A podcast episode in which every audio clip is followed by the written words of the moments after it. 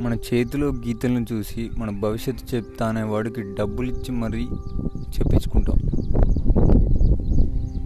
అదే మన కడుపులో ఆకలితో ఉండి చేతిలో ఇంత ముద్ద పెట్టేవాడిని మాత్రం నమ్ము.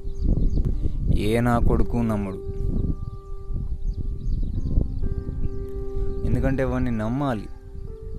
ఈ ఆకలి ముందే వాడెప్పుడో పడ్డాడు కాబట్టి నీ ఆకలి అర్థమై నీ చేతిలో ముద్ద పడేస్తున్నాడు సో ఆకలితో ఉన్నప్పుడు చేతిలో ముద్ద పెట్టేవాడిని నమ్ము. చేతి గీతలు